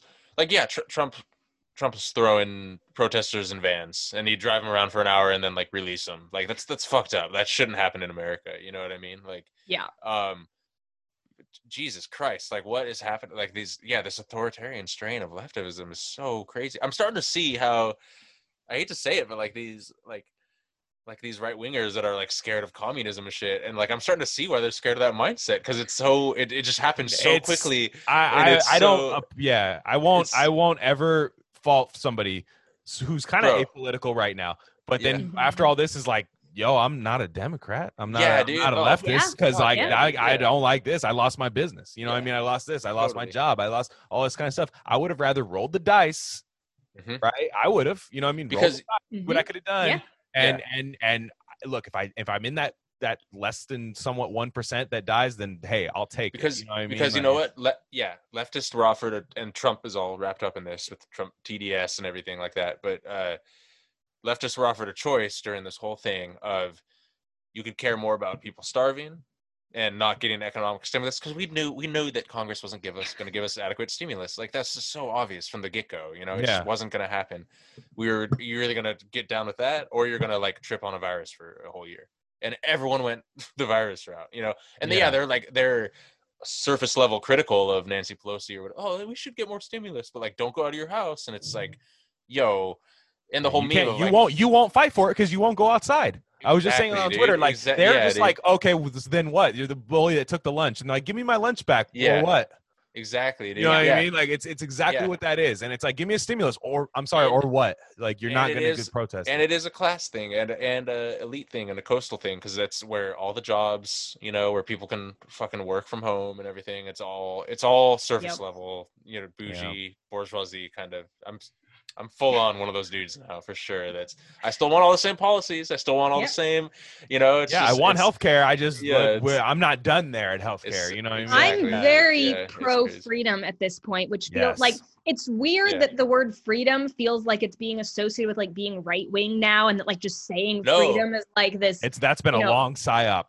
That's You been know and a it's like long that psyop. is really freaky Uh-huh. to me because it's like I want. I think that yes, the world is incredibly unequal, and no, not everyone can pull themselves up up by their bootstraps. So we need social programs, Yeah. but ideally i do think that we should all be free and we should certainly be free to make our own medical choices and Yeah.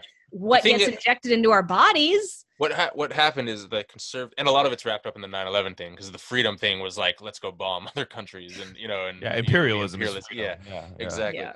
but the whole thing with the the right wingers need to understand that we need dramatic wealth and financial redistribution which is not an impingement on your fucking freedom right Yeah. it's like it literally creates a better world taxes Freedom are for everybody don't make suc- you unfree like Yeah, i'm exactly. okay with Taxes that do good pay- things. Yeah. Yeah. exactly Yeah, like but the- take yeah. some of my money but let me live my life how but i the- want but the left needs to understand that you can't control and micromanage people's fucking lives and people hate that and that'll never take off in in a political Yeah, they're And- super echo chamber. Like they're just it's within them and whatever group chat they're in. They're like, this is what everyone wants. yeah And yeah. and uh I I guess all right. L- let me. I don't Yeah. want to end it on like a we're fucked note. um, uh, i'll give me this since you are kind of. I know both of you are like this. So, um, kind of preventative health, right? So anybody that listened to this podcast that maybe was a little bit normy, right? Might have been like, but you know, hey, everybody brought up good points, cited their sources. Like, okay, cool. So if I want to live a healthier life, right, and I'm I'm trying to look like I, I need to work, I have to work, I work, I'm an essential worker, but what preventative health measures can I take, right? Vi- besides vitamin D, we already talked Yeah. about that. Dietary, anything like that, can, would you suggest um, to kind of combat this, right? Give give your immune system the best chance at fighting this off. Whole foods plant-based diet. Eat as many plants and a wide variety of them as you can. Get rid of the meat and dairy as much as possible. Um, don't be just hitting up mcdonald's. That's not going to help you right now. They're making the McPlant. Have you heard? i have i have. Well i'm you know Wow. i'm i'm s- I probably won't Oh, they- ever be eating at McDonald's, even with their McPlant. Gotcha, But, gotcha. they said um, if you to the beyond they're like nah they're good off the beyond burger right They're Yeah. Yeah, that, yeah. The stonks, the Um, stonks didn't hit hard enough. on that one. yeah yeah but yeah, go for the whole plant foods, Yeah. um, vitamin D, and uh, preventatively too. And this is a little bit more on COVID. Don't if you do get COVID, don't take Tylenol as a fever reducer. Um, that I think there's a pretty decent science suggesting that um, COVID uh, severity is linked to um, glutathione levels. And it is very well documented that taking Tylenol depletes your glutathione levels. So don't take Tylenol as a fever reducer if you get a mild case of COVID. Um, and there's uh, a supplement called NAC, N acetylcysteine, maybe. Okay. Don't Yeah, quote me on that's that, it. but it's it's NAC, and The, it the liver, the liver. it helps acid. your liver. It boosts I've heard of it. glutathione levels. Mhm. Um, and so, if you were to get COVID or think you were exposed and were concerned, taking some of that preventatively, I think would be a good supplemental choice. There's not well. like a it's not like a huge side effect on that, right? Either. It's no, not- it's yeah, I wouldn't you be- can I think you can buy it on It's Amazon. used, it's a hospital tool. They use it Um, in hospitals for stuff and everything. Yeah, it. it's it's it's safe, used yeah. for like drug overdoses. Like if you Yeah. overdose on Tylenol, it overdose on COVID. Yeah. you know, CNN. Overdose. Uh, yeah. Also, I heard I was yeah. Uh, well, you just made the episode name. Thank you. Yeah. Uh, I uh I, I just learned today that there was I didn't know maybe you know more about this, but you know the whole food plant based thing for sure. But the the re- there's always the reasons for that, and the the hydroxychloroquine thing, right? Um, which is controversial or whatever, but Mhm. there's actually a connection like quercetin. You know, quercetin is. oh, I right? take Yeah, that. I yeah. take that. Yeah, yeah. yeah so that Mhm. that's a f- that's kind of like a mild natural form of uh, hcq basically right is what i've it's kind of I think I might way. have heard that actually. And Yeah. so that's that's like apples and red onions and all sorts of na- natural natural shit basically Got And it. it's yeah and so like and zinc of course i take zinc Mhm. and vitamin d every day Yeah, oh yeah, all that. Yep. Yeah, and I work in the sun, so I'm like super like yeah, like I'm, yeah. I'm And, pretty uh, nourished in that. also like um a DHA, EPA, like omega supplement. Okay. Um, I was just learning about this recently because that has a little bit of the effect of being a blood thinner, and one of the risks from COVID is that you can get blood clots. And Vascular, so, having keeping your blood like slightly thinner by regularly taking um, omega three supplements is another good preventative measure. yeah totally Cool. Well, I, I really appreciate you you joining us tonight. I mean, I thought it was a really good conversation. Um, uh, we'd love to have you back on sometime. I'm sure this isn't the last of this. So, Mhm. um, we'd love yeah, I'd be happy to. I mean, we didn't even get into the COVID vaccine and the details of Yeah, yeah. that. So yeah, yeah, exactly. we'll do So another one and we'll you're do it. and you're you're getting into the i don't want to blow it up or anything but you're starting your own podcast yourself right and you're kind of planning to. Yeah, it's in the works right now. and it's all about the true nature of science and how things get distorted. It'll be all everything, about the right? Yeah. nuance and Yeah. not making things black and white. So Sure, it'll be really Okay. popular. Yeah. for So sure. yeah, as we get closer to a vaccine rollout, I think we'll have to have you back on. yeah, because- okay, uh, cool. I'd because I- love to. Uh, I think I think I think we will. I think I think it'll be easy to set that up. So, um, is there anywhere anyone can find you, or do you want anyone to find you, or Uh, you can, I mean, it's going to be very different. It'll be, well, actually, I'll just say, yeah, Science is Gray. That's going to be the podcast. It'll be very related to stuff we talked about today. Yeah. Um, so I Cool. have, I think you can go to scienceisgray.com right now. okay, Um, Gray with an E or an A? A. I'm Okay. gonna I'm gonna do Yeah. both, but yeah, Okay. I think Yeah. it's with an A right now. Get both those and uh, domains. and Go, I Daddy. Talk about uh, veganism on YouTube on a totally somewhat separate topic. okay, Uh, You're under- you're vegan from birth, basically, right? Yeah, A lot under Born people- Vegan. Whoa. So you can find me there Yeah, on YouTube as well. pretty well. wild. Yeah. Mhm. Yeah. nice. Okay, well, You're thanks, better. Serena. You're Thanks yeah. You're you're beating all of us at our at our own game, basically. definitely yeah, me. You're way shut, way ahead shut of the me game. out, fifty-eight nothing. Yeah, Yeah, I'm- I'm- exactly. Yeah, he skunked us. Yeah. but uh yeah the uh so thanks serena for joining us i, re- I really appreciate it and Yeah. um uh this is rare candy podcast you can follow us at at rare candy pod one he's crypto sci i'm at glenn rockney and uh thanks again that, that was a good episode and we'll we'll have you back on once that vaccine really starts getting rolling so yeah. Thank there's you. all a- right all right thanks serena one. All right Later.